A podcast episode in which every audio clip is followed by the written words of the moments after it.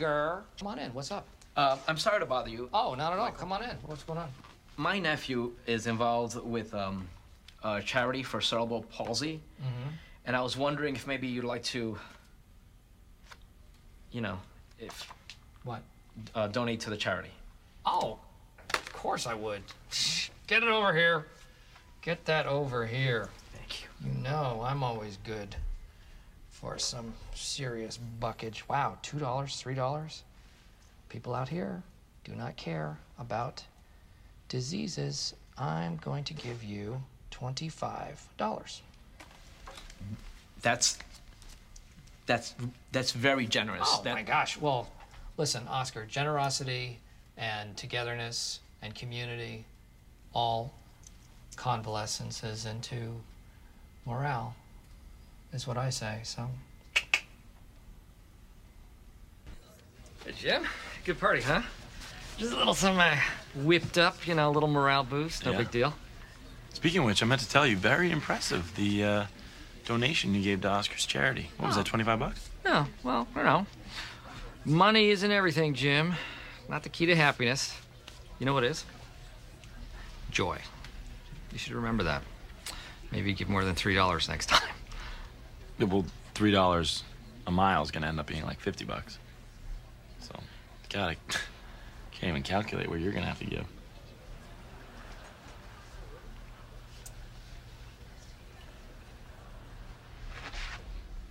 Is Oscar around? So just, just out of curiosity, straight curiosity, for those of you who are here online, uh, at any of our local sites, at any of our campuses, if you are somebody who just loves the TV show The Office, say, that's me. If you're somebody who just either never heard of it or just doesn't get it, say, that's me. See, that, that's, that, you're, you're my wife. Like when we, I'm an Office fan. Like, and so when The Office came out, like when the season would get over, like you had to buy the seasons on DVD. And I'd be like waiting at Best Buy, like waiting for them to come out. And then when we got married, I thought, boy, we're gonna be able to experience this together. And we watched one episode and she's like, that's not me. She said, I don't get it. I don't understand it. She said, he is just so awkward. And I'm like, yeah, that's why, that's why it's so hilarious because Michael Scott makes everything. It- you, you watch him, you feel un- uncomfortable. You feel uncomfortable for him. You feel uncomfortable for you. You feel uncomfortable for everybody else. You just feel like it, you just don't really get it. And that's the thing, like, especially in that clip, that Michael talks about something that for a lot of us makes us feel really uncomfortable. Because Michael is uh, asked to give to be charitable, and so he gives and he's going to be charitable, but he just doesn't get it. And in fact, he makes everybody else feel awful about it. Have you ever had that experience? I mean, for some of you, you, you see that we're going to take a closer look at charity, and you're like, okay, here it is. Like, I, I, I hate this. This is like, this has been my experience. It's been good up till this point, and now they're going to ask us to do all of this stuff. No, that's actually not it. I mean, when we look at cha- charity, when we look at generosity, when we, when we look at just the, the, the sheer notion of giving, too often we, we've maybe been approached with it like kind of Michael approaches Jim.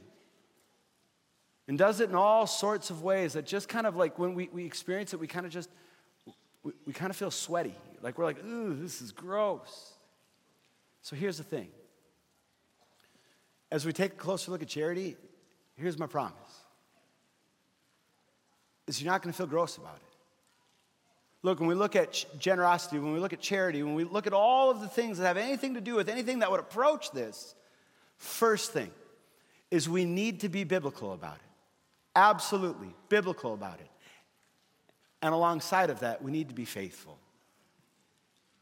Because unfortunately, a lot of us, inside and outside of the church, when we've been approached with something having to do with charity, it hasn't been biblical and it hasn't been faithful. And so we approach it very reluctantly. And that isn't healthy either. And so this is where we find ourselves as we are kind of closing up this three week series on the Gospel of Mark.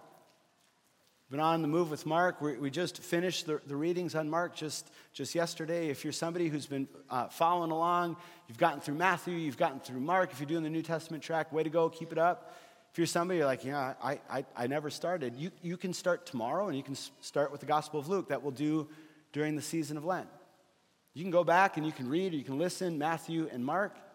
But if you want to just pick up with Luke, you can pick up and it's going to be the season of Lent. It's going to be great. But what we've seen in the Gospel of Mark is this movement that Jesus has. Mark doesn't tell, Mark shows. Jesus doesn't tell, Jesus shows.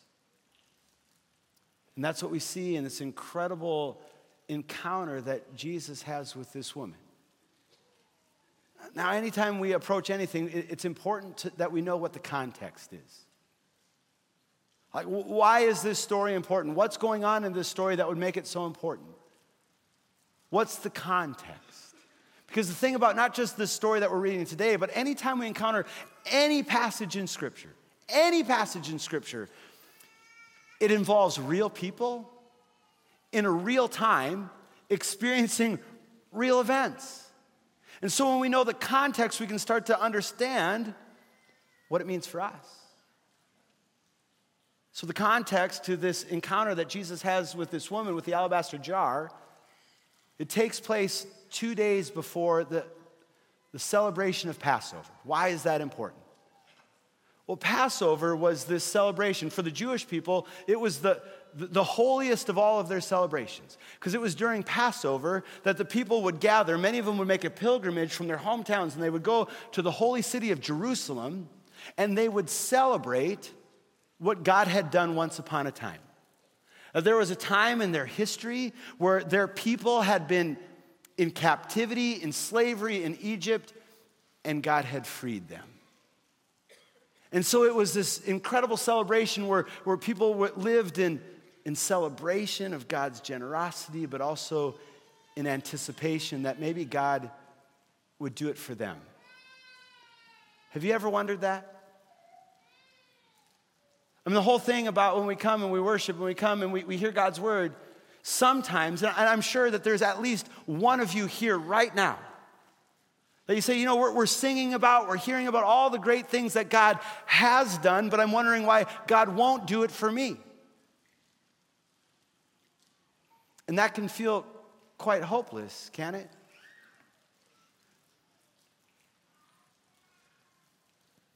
Here's the promise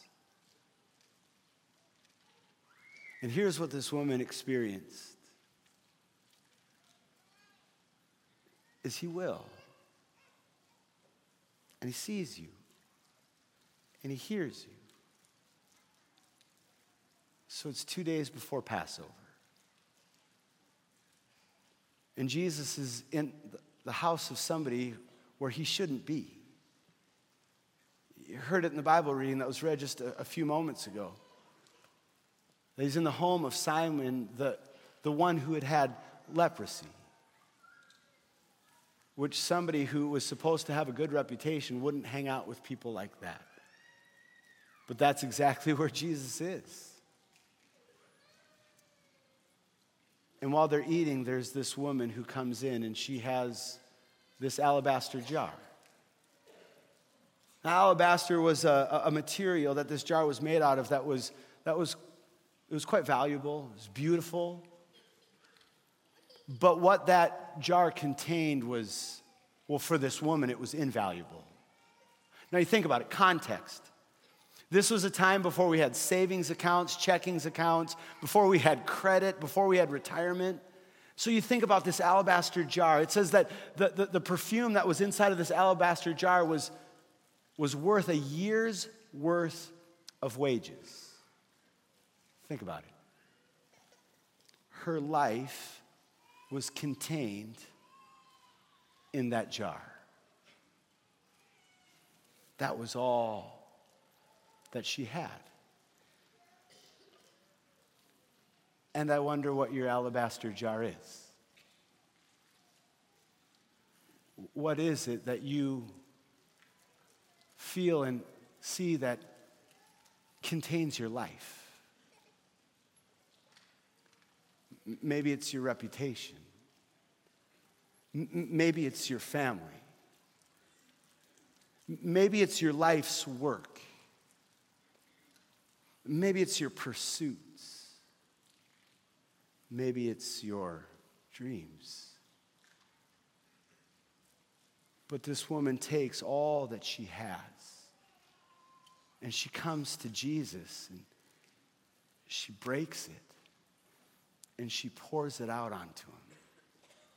Now we know because we have the, the ability to have hindsight, we know what she's doing, we know why she's doing it. I mean, Jesus says it at the end of this passage, but everybody who's there, everybody who witnesses, everybody who sees what it is that she's doing, they can't believe it.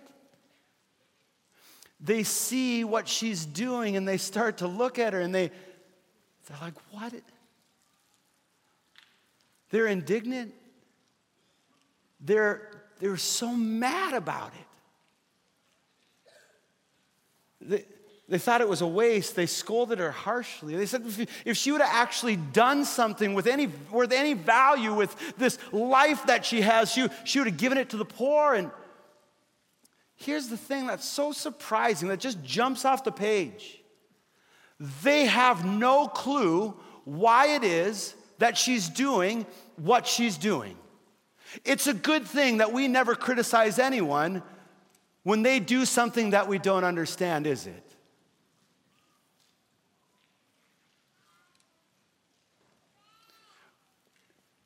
Criticism comes easily sometimes, doesn't it? Pay attention to social media. Pay attention to, to, to, any debates that go on any of the news channels.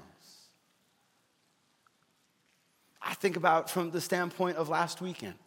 There was a great game, a great Super Bowl game last weekend.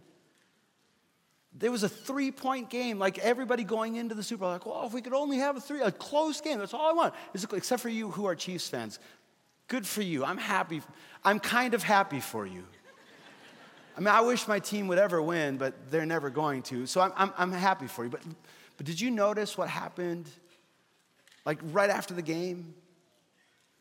That anybody who wasn't a Chiefs fan, they criticized the pass interference call and should have been a no call. Criticized the officiating, they criticized the coaching, they criticized the attitudes of some of the players. Why is it that we just can't really ever be happy for those who are happy? There, there's a simple adage that too often, unfortunate, we live by. We assume motive when all we can do is describe behavior. I'm sure you, you found yourself doing that. I do. Like, just think, but, but beginning of the worship service, if you would have seen me up there and I would have been standing like this, the first thing, like if I would have been standing like this and I would have been singing, the first thing you probably would have thought is like, what's wrong with Jeremy today? What a jerk. He doesn't want to be here. He, people might say he's a nice guy. He's actually not a nice guy at all. Do the worship leaders know that he hates worship so much? I mean, honestly, what's the only thing you would have known if I was standing like this? That I had my arms crossed. The only thing you would have known, but we assume a motive when all we can do is describe behavior. Look, those people had no clue why she was doing what she was doing. But she did. Jesus says to him, Why, why, why are you criticizing her? What's in that for you? Some of you may uh, be aware of there's something that's happening uh, at a college in Wilmore, Kentucky. It's called Asbury University. Where 11 days ago, it was a Wednesday at their chapel service on campus, that it was just a very normal chapel service. You can go, you can watch it, it's very normal. It's not bad, it's not good, it's just, it was a normal service. And at the end of it, during the last song, the, the students were singing and they just didn't stop.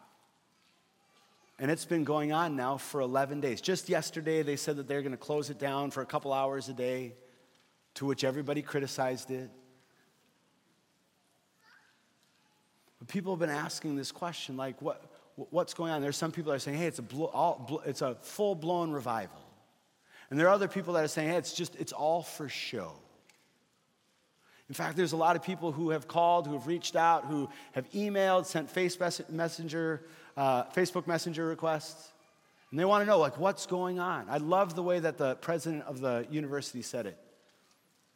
He said, everybody's so quick to try to describe what it is that it's happening. Could it be a revival? I don't know. If it is, we won't know for quite some time. Could it be just a, an awakening that's happening on our campus and maybe it's happening at other campuses? Quite possibly. Could it be a bunch of students that are just continuously worshiping God for 11 days? It could be, but you want to know what it is? There's a whole lot of people that are talking about Jesus right now. Is that a bad thing? I think about uh, during the Super Bowl. You want to know the, the commercials that got criticized the most? It wasn't the ones that had people wearing way too little clothing. It wasn't the ones that were giving the opportunity for people to be involved things, with things that are very destructive. Did you see how many sports gambling commercials there were? No, it was the ones that talked about Jesus. Why is that? Assume motive, we can describe behavior. Jesus says to people who are concerned that people were doing it the way that was different than the way they were doing it, He says, Look, if they're not against us, they're for us. We're on the same team. Don't be so critical about it. Jesus says, Why criticize her? And then he says one of the most shocking things. It, it, it actually makes you look like that. Like he says something and they're like, did he just, what? I mean, have you ever had somebody who said something to you and you're like, did, can you say that again? Like, I didn't, under, I don't think I understood you. Like, did he just, did he just say that it doesn't, that we shouldn't give to people who are poor? I mean, he says, you'll always have the poor among you. You can help them whenever you want to. So don't worry. Is Jesus somehow, did he just say, like some people will take that, that passage and say, all that matters is coming to Jesus. And we don't have to be concerned with anybody else in the world. That's not what he was saying context. If we look throughout the, the rest of, of the Gospels, the story of Jesus, we see that Jesus continually brings up how important it is to give to those who don't have. Luke chapter 18, sell all your possessions and give the money to the poor, he says to the rich man. Matthew chapter 25, I tell you the truth. When you refuse to help the least of these, my brothers and sisters, you're refusing to help me. It's not just Jesus in the Gospels, it's the Old Testament as well. uh, Isaiah chapter 58, God speaks through the prophet Isaiah. Feed the hungry, help those in trouble. And when you do that, your light will shine out from the darkness, and the darkness around you will be as bright as noon. It's in the, the story of Acts, the early church.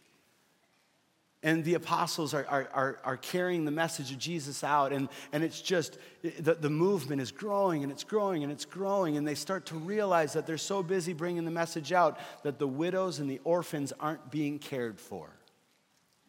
So they begin to organize the church. And there's a guy by the name of Stephen who's charged with leading people to help those who are in need. So, why does Jesus say that? It's all about motivation. Why do we do it? What's the reason? We always should know the why behind the what, shouldn't we? I think about that as a parent of, of, of a sixth grader and a fifth grader who so often they do things that I just don't understand. My kids, 18 months apart. Like, there are times when they are absolutely the best of friends. Usually, it's when they have a common enemy that's either my wife Bridget or I. And it's like we're being ganged up on. But sometimes they're the worst of enemies. So at night, when we're like, it's time for them to go upstairs and get ready for bed, like we literally tell them, go upstairs, get ready for bed, and don't fight. Like, do, do, do, you hear the words coming out of my mouth? Like, don't fight. Okay, we won't fight. We won't fight. They get to the top of the stairs. Literally, it's kind of like there's a secret lever on the top of the stairs that once their foot hits it, it's like, boom, they just start fighting. And because I'm not the patient one, I'll like march up the stairs. I'm like, what are you guys doing? Why are you fighting? What did she do? And you want to know what they say all the time? I don't know. then why are you doing it? If you don't know why you are doing it, you should not do it.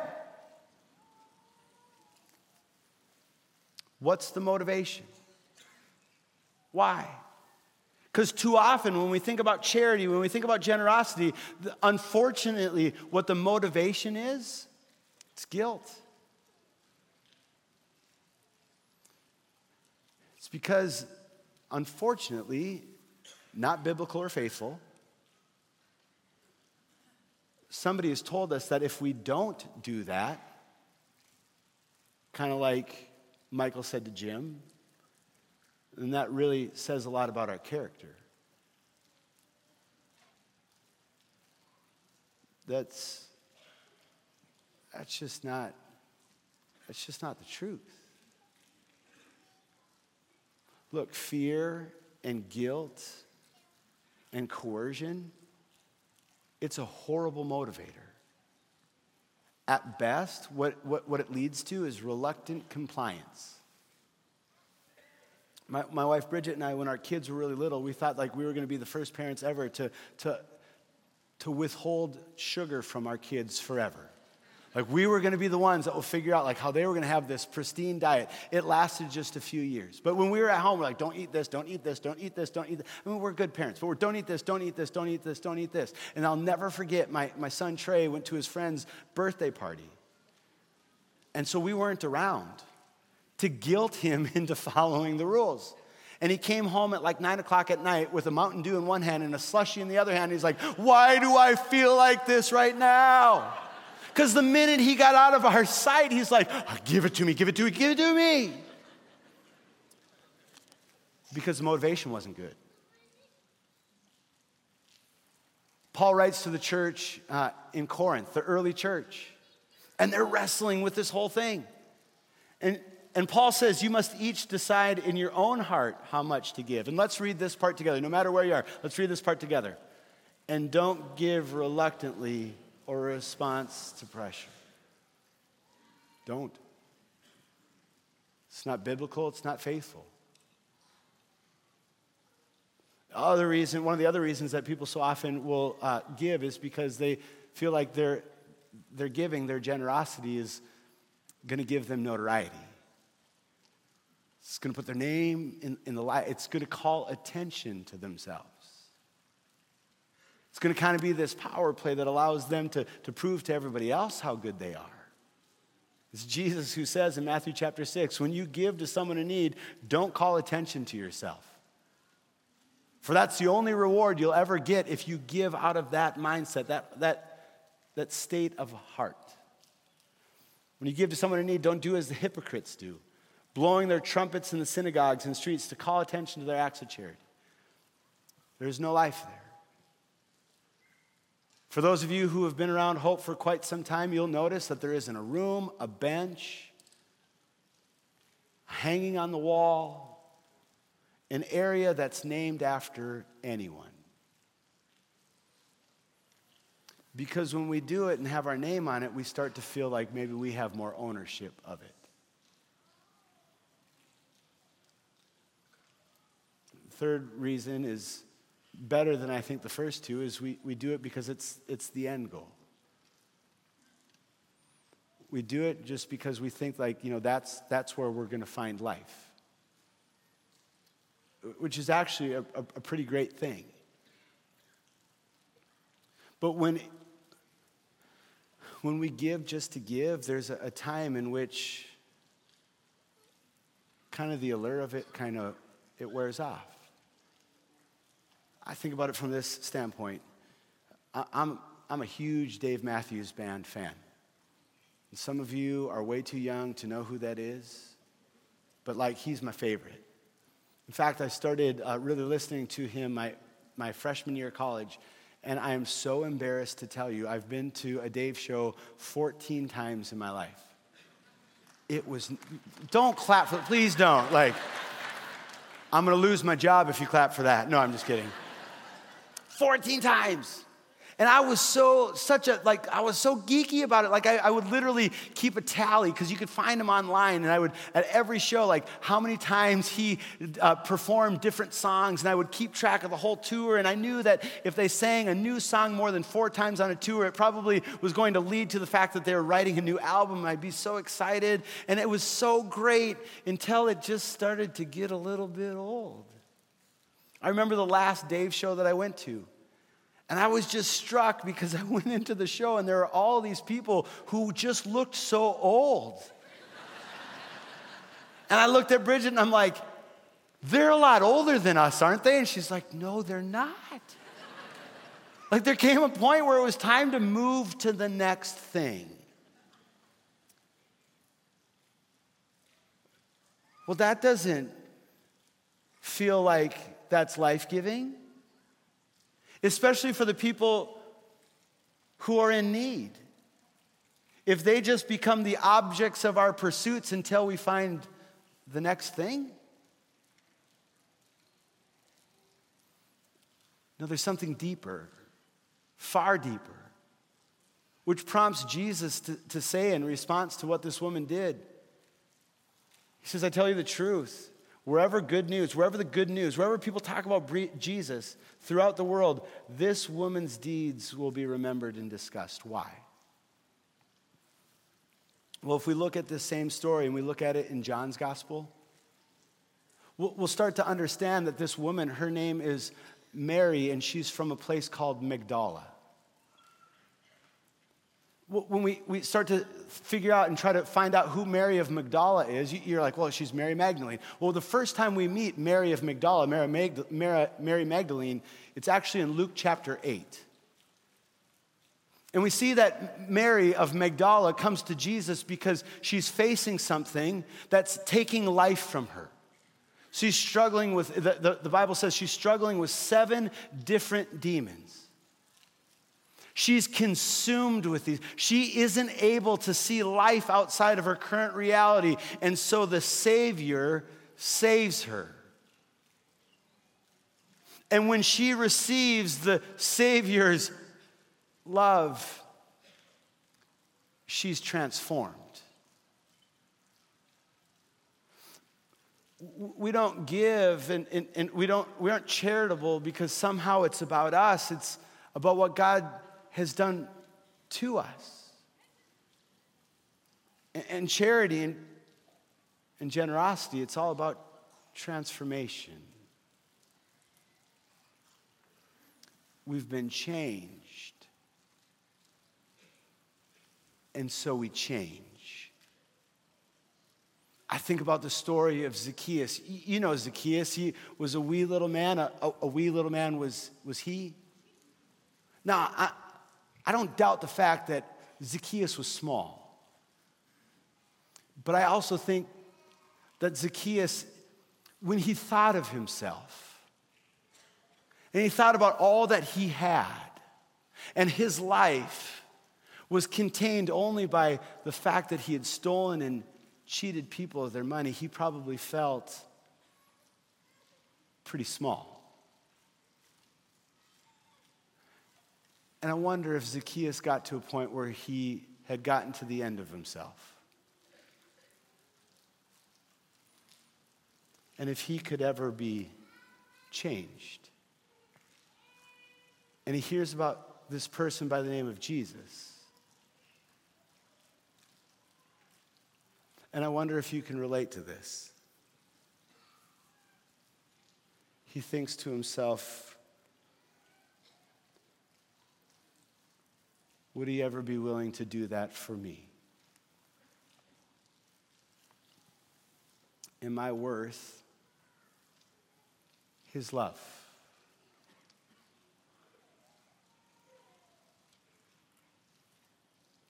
And what a hopeless place to be. I mean, when Mary of Magdala came to Jesus the very first time, she probably felt the same thing, don't you think? So Zacchaeus climbs up into the sycamore tree, and Jesus sees him. And he says to him, Get this, he says, Zacchaeus, come down, because I'm going to take presence in your life. I'm going to inhabit what it is and all that it is that you have. And, and Zacchaeus is so transformed. He says, Jesus, if I have stolen anything from anyone, I'm going to pay it back and I'm going to give half of everything I have away. I've been changed. And I'm going to I'm going to change. So passionate are we about that story of Zacchaeus that that's what we aspire to be as a church. That we would give half of everything we have away because we've been changed, and so we want to be agents of change. It's about 16 years ago. Uh, I was doing youth ministry in Fargo, North Dakota, and we were taking a trip to, uh, to a mission trip to Jamaica. And we had done it once before, and we were doing this trip for the second time, and it, it was popular. So we were going to take 126 kids to Jamaica. Now that incited a lot of fear in me because I was the leader, and I, was, I had these horrible, I had these dreams that when we would be on the airplane, all the kids would go to one side of the airplane, and we would be like flying through the air like we needed V8, you know, like we were just a little bit tilted. And so I would tell the kids, like, guys, stay in your seats. And so when we had that many kids, we, had needed, we, we needed to know we were going to have enough leaders. And so we told all the kids, hey, if you have a parent that would like to go, have them reach out to us. And so one of the, the girls that was going on a trip, she was a sophomore, and her name was Laura. I knew Laura's dad, Steve. And so I'd even called Steve. Steve was a good friend of my dad's. He's an incredible human being. He was the president of Gate City Bank in Fargo, just extraordinary, kind, loving.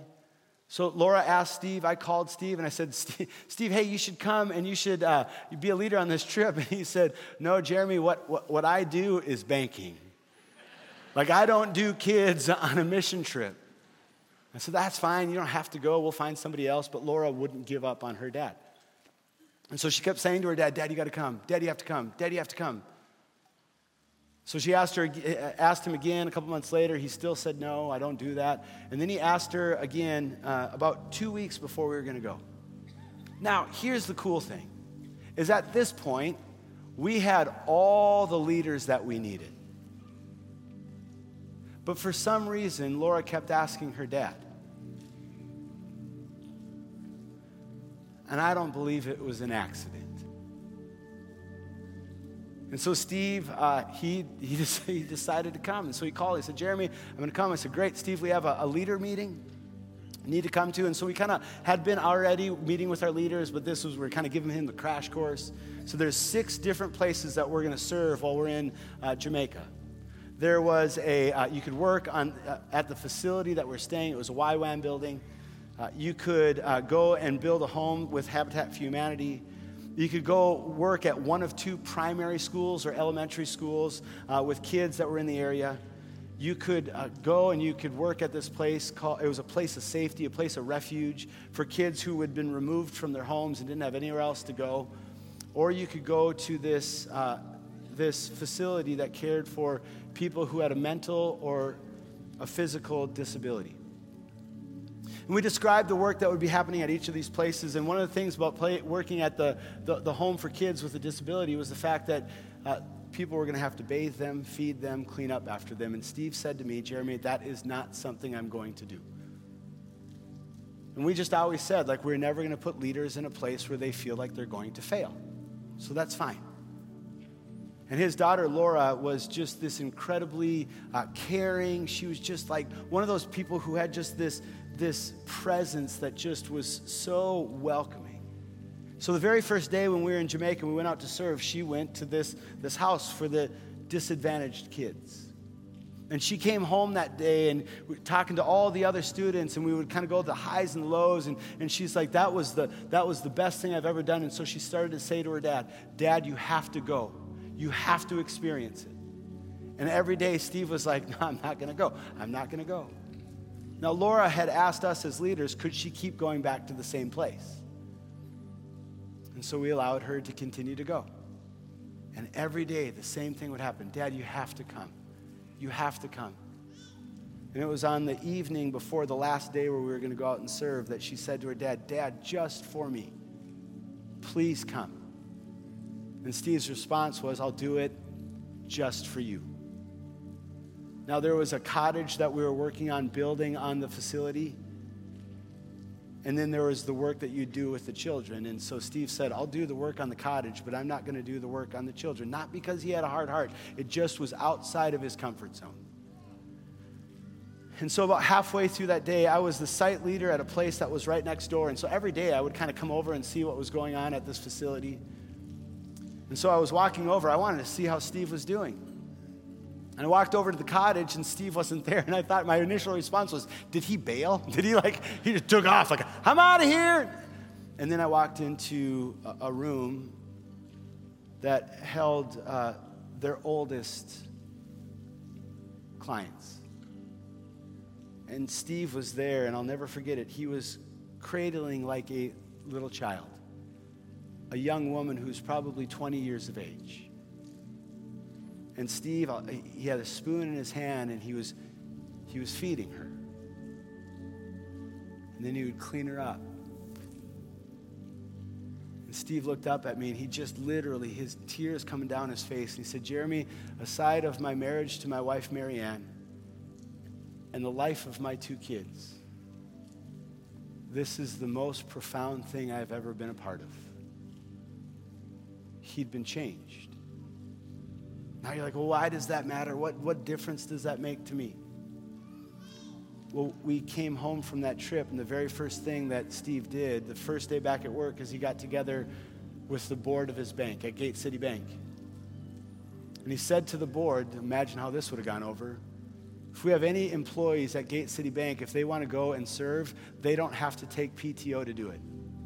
They'll get paid to go and serve. And the board said, absolutely not. Steve said, but if they're changed, they're going to change. In fact, if they want to travel and that travel would incur some cost, he said, We as, a, as an organization, we will pay up to $500 to defer their cost of their trip. And the board said, Absolutely not. And Steve said, No, but if they're changed, they're going to change. I just had the opportunity on Friday. Steve and I, hadn't talked to him for like 14 years called him like, hey, Steve, this is Jeremy Johnson. He's like, what on earth are you calling for? I'm like, hey, well, could, could I share your story? And so we started to talk about it. Here's a really cool thing. The, the bank that he uh, is a part of in Fargo celebrated its 100th birthday this year. So they're writing a book on the history of Gate City Bank. Do you want to know what the center chapters is on? It's on Steve's experience and how he had been changed. And that changed the trajectory of that organization. Paul says to the early church, he says, you shouldn't give out of fear or coercion or guilt. And Paul says, without any nervousness, hesitancy, or anything, He's not worried about whether or not they're going to have enough to do what they need to do because he knows that if people are changed, they're going to change in their they're going to live their life as an offering, and that's going to provide them everything that they could ever need. He says, No, in fact, you should give out of the generosity, the overflow of your heart. So I wonder for you, not for Steve, not for Paul, not for the woman with the alabaster jar, but I wonder for you, what's in your jar? What do you have? You say, This is it. And you say, Well, in fact, I've been changed, and so I can take my life and I can pour it out. I've been transformed, and because of the love and the grace of Jesus Christ, I can be a part of transforming the world. We all have something. We all have what it is that contains the life of who we are. And Jesus invites us to, to pour it out wherever it is that you are.